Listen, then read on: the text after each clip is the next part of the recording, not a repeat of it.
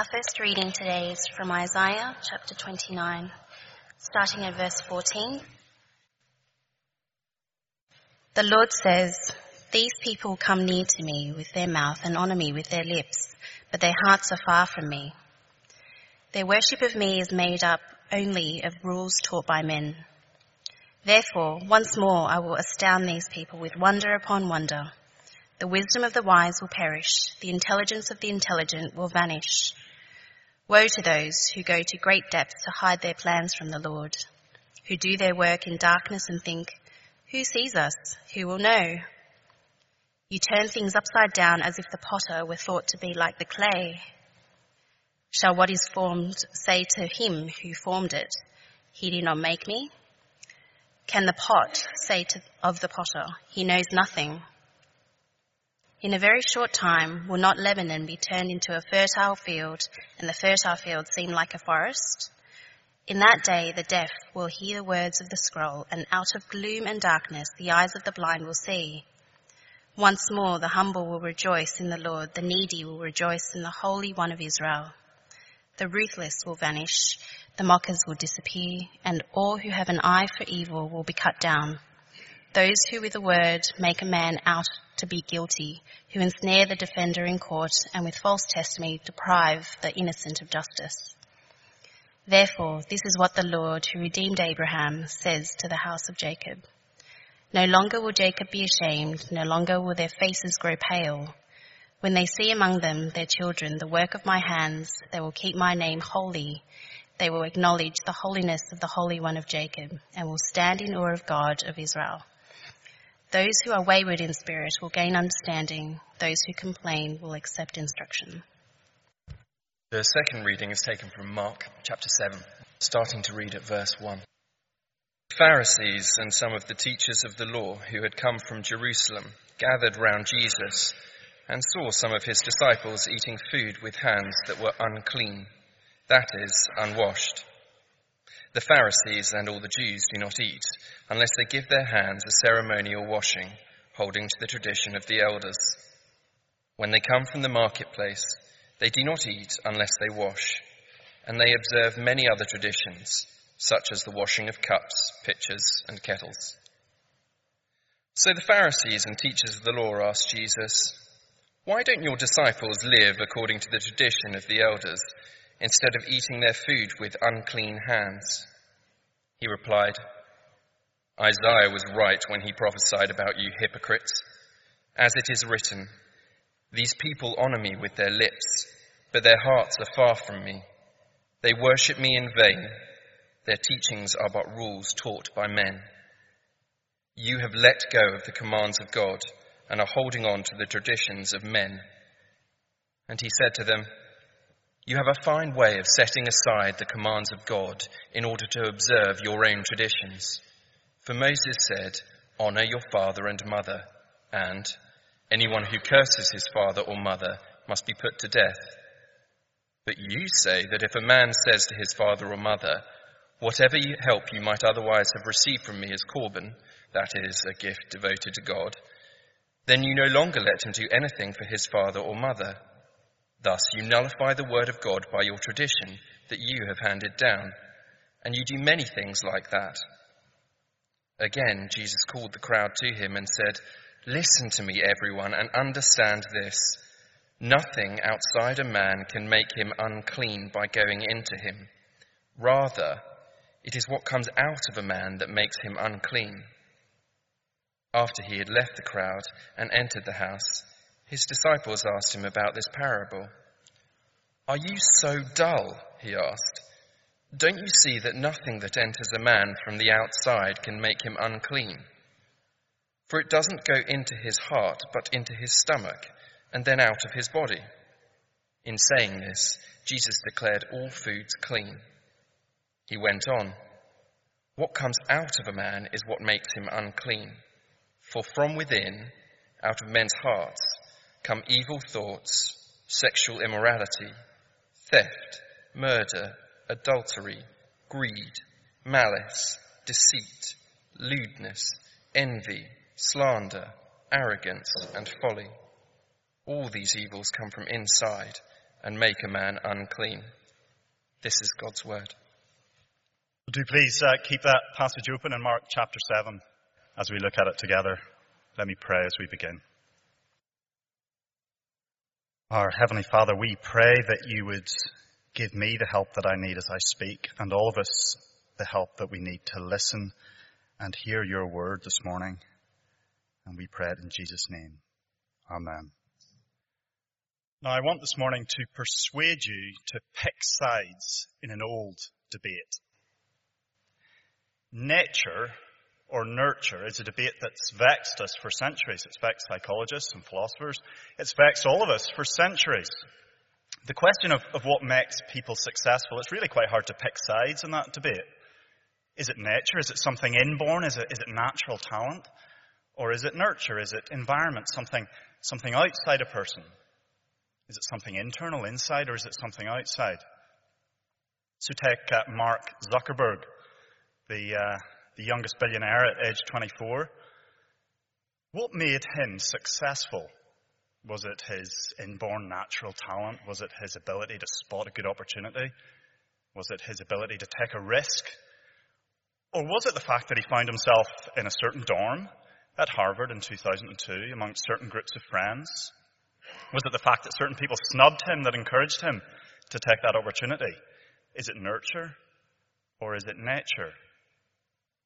Now, I'm not so naive to think we could pick sides in the debate of nature and nurture and what makes someone successful. Now, that debate, in a sense, can rage on. But, but there is a debate that we do need to settle um, this morning. And it is the question of not what makes people successful, but what spoils relationship with God what spoils relationship with God. And that too is an old debate, and there are two possible options. Is it something that comes inside, from inside of us, that causes the problem with God, or something from outside? And uh, we need to settle that debate in our own minds this morning, and that's my job, to persuade us to pick sides in that. Now, as Matt said earlier, we consider the issue of sin this morning. If you're joining us for the first time, you're very welcome, but you, you join us in the midst of an unusual little series so it's the second part in a series looking at, at timeless truths, doctrines, teachings that the Bible teaches, but for which there's no encouragement in the world around, or even in some parts of the church, for us to hold on to those things. And today we consider the topic of sin. What spoils relationship with God? And my job is to persuade us to choose a particular view of sin, a serious view, we'll see. But the reason that I, that I want to do that the reason that I want to persuade us that actually what spoils relationship with God is, is the heart inside, something that comes from inside and not the world outside. The reason I want to do that is that you have to have a view of sin that gets to the real you, that gets to your heart. If you're ever going to have a relationship with God that involves your heart. Now, if you're here this morning and you wouldn't call yourself a Christian, or you've been a Christian for many years, well, well, I guess we all have in common at one level or another a desire for a real relationship with God. Or we're curious about what it means to have a real relationship with God, one that involves our heart, a heart relationship.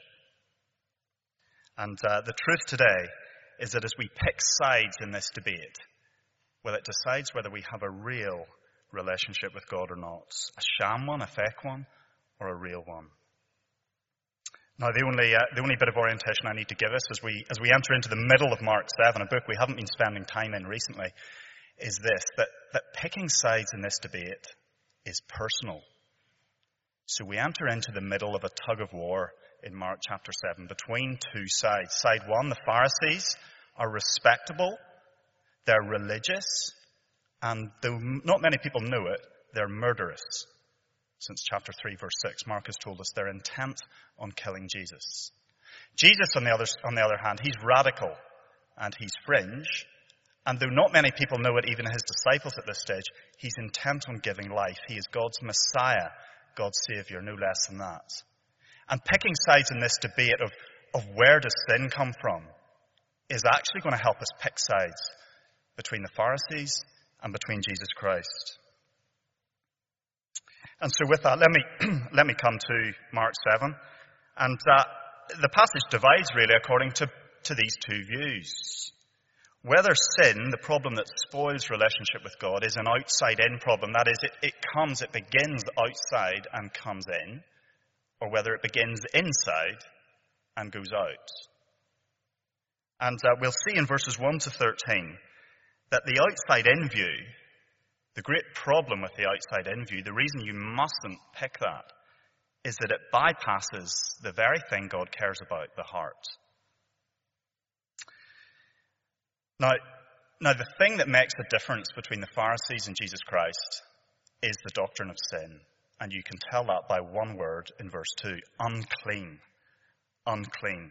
The Pharisees, you see, they come all the way from Jerusalem and they see some of Jesus' disciples eating food with unclean hands. Unclean. Now, you and I care about that word. That's uh, a big Bible word. It taps into a big Bible story. How can a human being, how can any of us be clean in God's sight? How can we be fit for the presence of God? It's a big Bible word, and, and we all want to know the answer to that. That much is common ground for the Pharisees.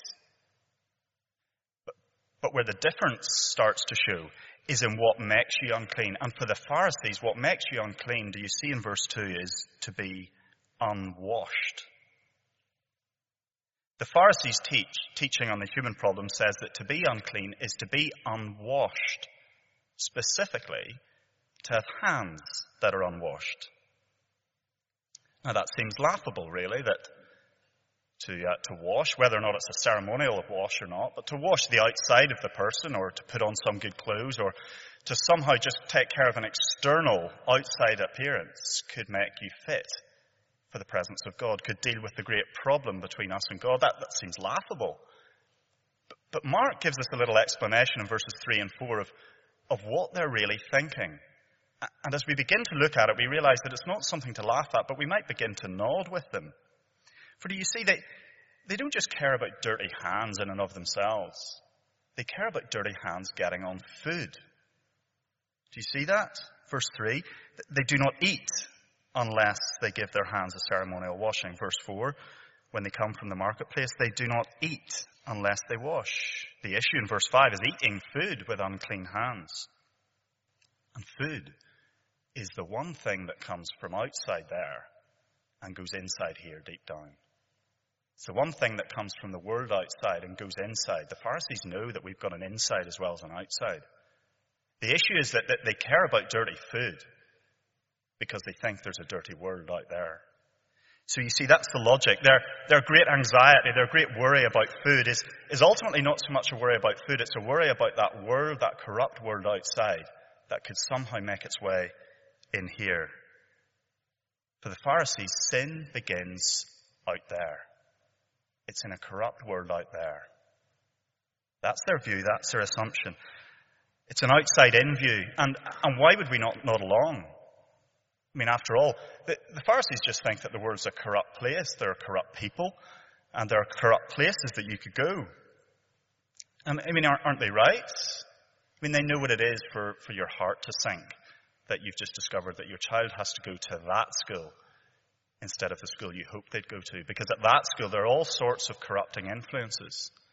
They know what it is to live in a better neighborhood, uh, not a worse one. There is such a thing as a better neighborhood to live in. The world's full of corrupt people, corrupt influences, corrupt people and corrupt places. And in a world out there of corrupt influences, you need to be very careful, they say. You need to be careful of a corrupt world out there. And so, Jesus, why are you not being careful? Verse 5. The Pharisees and teachers of the law asked Jesus, Why don't your disciples live according to the tradition of the elders instead of eating their food with unclean hands? Why aren't you being careful, Jesus, about a corrupt world out there? And Jesus says, very shockingly, verse 6, this outside in view that you have, this view that the corrupt world outside could corrupt you inside, he says that will make you the very definition of a hypocrite. Of a hypocrite. It will make you bypass the very thing God wants, your hearts. Now, Isaiah, many years ago, we had it read for us, gave us the definition of a hypocrite. A hypocrite is someone whose lips say one thing, I love you, God, but whose heart is far away from God, whose heart says something very different. I hate you, God. And so a hypocrite is someone who bypasses the one thing God cares about, the hearts. The hearts. And heart relationships are all God's concerned about. It's all we're concerned about in any relationship. So suppose I'm sitting across the table from my wife Zoe, and we're in a restaurant, and she says to me, Do you love me? And I say, I love you. Now, at that point, Zoe needs to know that what I say with my lips, I say with my heart. She wants me to say it with my lips, but she wants my heart to be there too. She wants to know that my heart's in it for the simple reason that she wants the real me. She wants the whole me. She wants to know that what I've just said goes beyond my lips and comes from my heart. And, and that's the ordinary way, if you like, of, of, our, of how we work. Our, our hearts, they're, they're the control center, they, they govern everything. And so our lips are usually just the overflow of our heart. Unless there's a real problem with our heart inside and when our lips say something very different from our hearts. And Jesus says, and Isaiah says, that, that the hypocrite is someone in whom something has gone badly wrong in their hearts. There is a problem still in their hearts. Verse 6, do you see? Their lips honor God, their heart is far from God. And so, verse 7, it's a sham relationship. They worship me in vain, he says, because the real them, the heart, the heart that God wants, the heart that must relate to God, is left far away. But do you see in verse 7, still quoting from Isaiah, Isaiah knew it just as Jesus did, that uh, what turns someone into a hypocrite, what, what makes someone bypass the heart in their relationship with God, is having an unreliable doctrine. Following an unreliable, in this case, a human teaching. It's picking the wrong side. It's picking the wrong kind of teaching. Verse 7 their teachings are but rules taught by man. And the only rule we've seen taught by man so far in these verses is the one of the elders, the tradition of the elders, that sin comes from the outside, a corrupt world out there, and goes inside. So you see, this outside in view is, has lots of practical effects, potentially devastating ones. Somehow, if we have a view of sin, a, a view of the problem that, that starts outside and we think goes inside, it actually bypasses the hearts. Now, Jesus hasn't told us precisely why, but he's given that warning. And he now gives an example in verses 8 to 13. He gives us an example of what this does to you. If, if you adopt this doctrine, this outside in view, what does it do to you? And his example in verses 9 to 10 could begin like this. It could begin, Mum and Dad are getting older. Mum and Dad are getting older. And they've started to really need your help. In fact, now they really do need the help of their children. They need your help. And whether it's financial or practical, they need your help. Now, what does God say? This is Jesus' example. What does God say? What, what does it mean to love the Lord your God with all your heart here? What does heart obedience mean here? Well, God has not left us in doubt, Jesus says. He's very clear. Honor your mother and father. That's what he commands. Help them in their needs. In fact, it's, it's such a clear obligation that to disobey it in the language here, quoted again from the Old Testament, to, to curse your mother and father, to refuse that help, well, it deserves the punishment of death at God's command, verse 10, in God's law. There can be no debate about what God cares about. Help them in their need. That's what it means, says Jesus, to, to engage your heart to honor your mother and father. But, verse 11, the Pharisees have come up with a way, come up with a rule that in a sense means people don't have to do that anymore. They can refuse the help that their parents need, that God commands them to give. They can say, in a sense, look, my resources, whether it be financial or practical, they're committed elsewhere. I'm just unable to help you.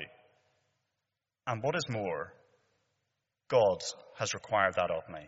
Korban, this is a gift devoted to God. For the sake of the gospel, I'm afraid I'm needed elsewhere. I'm doing good elsewhere. I, I can't give you the help that you need. And so, verse 11, they bypass what God cares about in their obedience.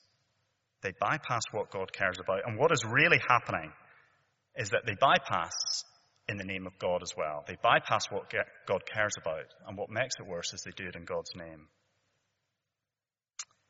And that's Jesus' example. And uh, in verse 13, he says, I could give many more examples. I could multiply examples. But the warning here for us is that, that where we land, where we decide on this question of sin, has knock ons all over our life if we're Christians. If your view of sin says nothing about the heart that God wants, I mean, that's what God wants. That's what anybody in relationship wants. If our view of sin says nothing about the heart, well, then we won't, we'll bypass what God wants in everything. If we bypass it in this, we'll bypass it in everything. It seems to be what Jesus is saying. Well, if that's the, uh, the outside in view, Jesus now brings us to the view we should pick, his view, the inside out view. That is, that sin begins inside and comes outside. And we see in verses 14 to 23 that this view of sin exposes the heart. The heart that God cares about, yes, it exposes the heart. So in verse 15, Jesus persuades us, wants to persuade us of this doctrine by a two line parable. It's there in verse 15. Nothing outside a person can make them unclean by going into him. Rather, it's what comes out of a man that makes him unclean.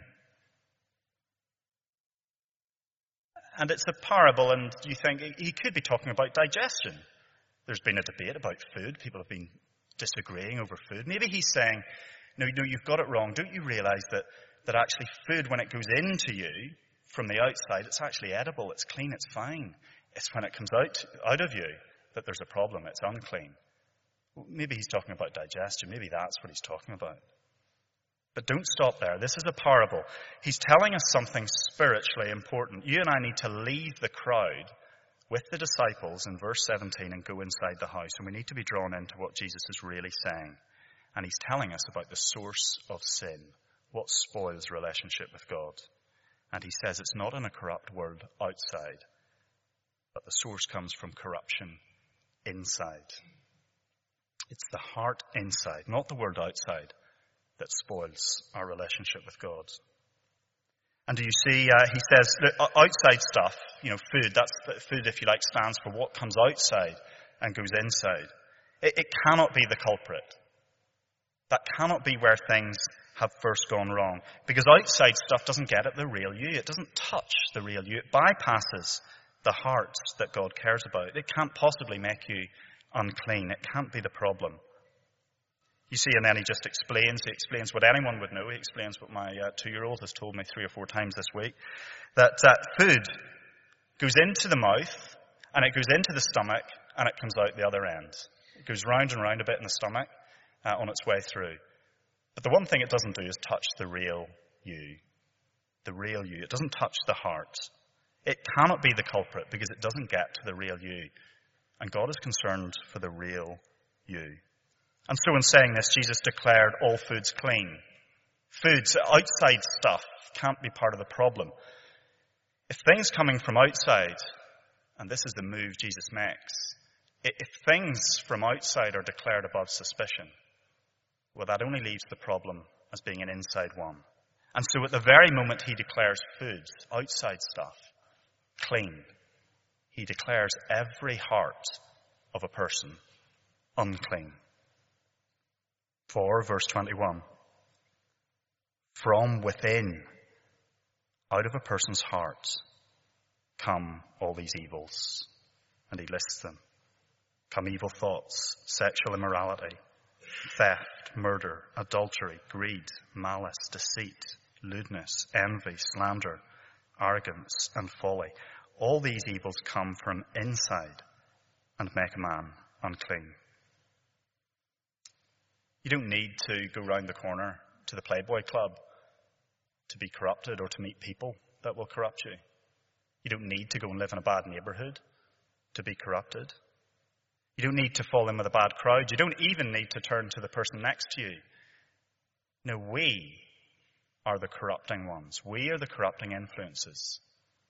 Jesus says shockingly that the real you and the real me is actually the real problem. And so we have a conundrum that the thing that God wants, our hearts, are actively, busily producing, naturally producing, the things that God hates. All these evils. And so in effect, Jesus says, look, look if you were to tell the true story of evil thoughts or, or sexual immorality, it, it, wouldn't begin with the, uh, the sex industry. It wouldn't begin with explicit advertising. It would begin with the human hearts, yours and mine. If you were to begin, if you were to tell the true story of theft, it wouldn't begin with, with somebody's back was turned or there's an awful gap between rich and poor and then dot, dot, dot. No, it would begin with the human hearts, the evil of the human hearts. Or adultery. The true story of any adultery is not actually that there was uh, an opportunity, an exciting new opportunity, and a dull marriage that combined to produce it. No, the true story of any adultery is actually the heart of a human being, the evil that comes out of the hearts. And of greed as well. It's not a materialistic culture that has created greed. No, but rather it is our hearts, your heart and mine, that naturally want to accrue to ourselves everything that we see. Jesus says the problem comes from inside and makes a person unclean. Now, it's shocking and sobering. And, and let me just pause for a moment and, and talk or illustrate in terms of fire what Jesus is saying here, in terms of fire and oxygen. Jesus is not saying that there are not evil things in the world out there. There's evil here and there's evil out there. The world is, in that sense, ablaze with evil. You turn on the news and you see that. It's in here and out there. But the question is, where did this fire come from? What's its source? And there are things out there, places and people that we can mix with and go to that will inflame hearts. That will inflame evil hearts, if you like, like oxygen does for a fire. But the question is, where does the fire come from? That's the question that Jesus wants us to settle. And he says it comes from the human heart. It is from inside. And so, if we're to move forward with a God who wants our heart, well, then we need to face the truth that naturally our hearts are starting fires. They're producing actively sin. And there the passage ends. There it ends, verse 23. We're left with this verdict on the heart. All these evils come from inside and make a man unclean. And I want to move on in our conclusion to connect this, this picking the right side on this view of sin with who we then turn to. I want to come on to that in a moment. But I want to just pause for a moment and, and for us to see that where we have reached is not in and of itself a counsel of despair, leaving us nowhere to turn. Because where we have left, a place that we didn't begin in, we began outside, but, but where we've come to now is the hearts. Now, the heart is actively producing evil in verse 23. That's what Jesus says. This is a problem. But we are now having a conversation. We are, if you like, engaging with precisely what God wants to engage with the heart. In exposing our heart, we've begun to get to what God cares about. He wants our heart and he cares deeply, passionately about the evil that it's producing. So it's not a counsel of despair, for we have begun to focus on what God cares about. But it still leaves us with a problem. And so I want, as we conclude, to show why picking the right side in this question is personal.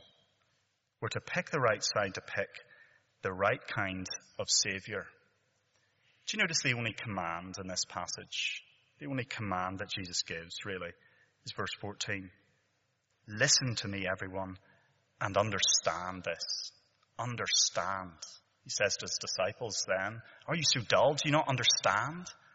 I want you to get understanding. And all the way through Mark's gospel, understanding is personal.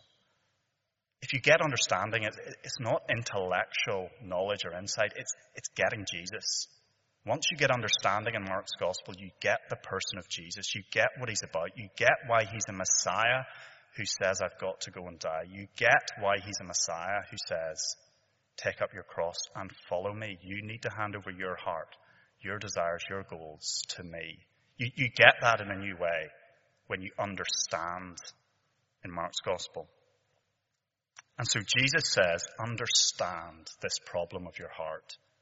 But he's really saying, and by doing so, you will understand me in a new way. And in a sense, our, um, our principle here, or the principle there, is, is quite simply that, that how we define the problem affects how we define the solution. Whatever we decide sin is, whatever we decide that, that the problem is that spoils relationship with God, that is going to affect what kind of Savior we go in search of. Now, I, I want us just to have a look briefly at a slide here, um, just simply illustrating that point with a few examples. So, if the problem, if actually the, the big gap, the big um, break between us and God is, is simply ignorance, it's a lack of knowledge, we need to be told something. Well, if the problem is defined as ignorance, well then we're looking for a teacher. We're looking for someone to correct our ignorance, to inform us, but no more. And then if our, uh, if our problem is meaninglessness, we think uh, life has no meaning. It's a riddle. We, it's a puzzle. We can't work it out. At that point, we're looking for a guru, someone with a key, someone who's going to unlock the riddle. That's the kind of Savior we're looking for. If we think our problem is sickness, we recognize that there is a problem, it has something to do with us. Well, we go in search of a healer. The problem might not be that deep, but we do need a healer. And so that's the Savior, if you like, that we look for. But if the problem is as serious as this and as deep as this, if the problem goes to the real you and the real me, if it is, as Jesus says, the evil of the heart, well then we need quite simply a Saviour who gives us a new heart, a Saviour who cleanses our heart somehow. Because we have, if you like, at the, end of um, this passage, we've got a deathly kind of diagnosis, something we can't do anything about, something human beings, in a sense, can't help us with. No ordinary human being could help us with this. And so we're only left, if we, if, if we accept that this is the problem, we're only left really with a Christ who has a deathly kind of mission, a Christ whose death somehow and his resurrection that follows cleanses our heart, changes our heart, forgives our heart. And so in a sense, as we, uh, as we finish this morning, my desire, my prayer is that we, we grasp that the problem doesn't come from the outside, but comes from the inside. And even though that feels like a very threatening truth to acknowledge, to expose our hearts, the heart that God cares about, as actually being the very heart of the problem, it actually sends us like a magnet to a Savior who dies and rises again to cleanse our hearts. And so, in a sense, this, this truth today is very much connected to Easter. For as we understand this truth, well, then we can understand in a fresh way the person Jesus and the work that he does in dying and rising. Why don't I close this in a prayer?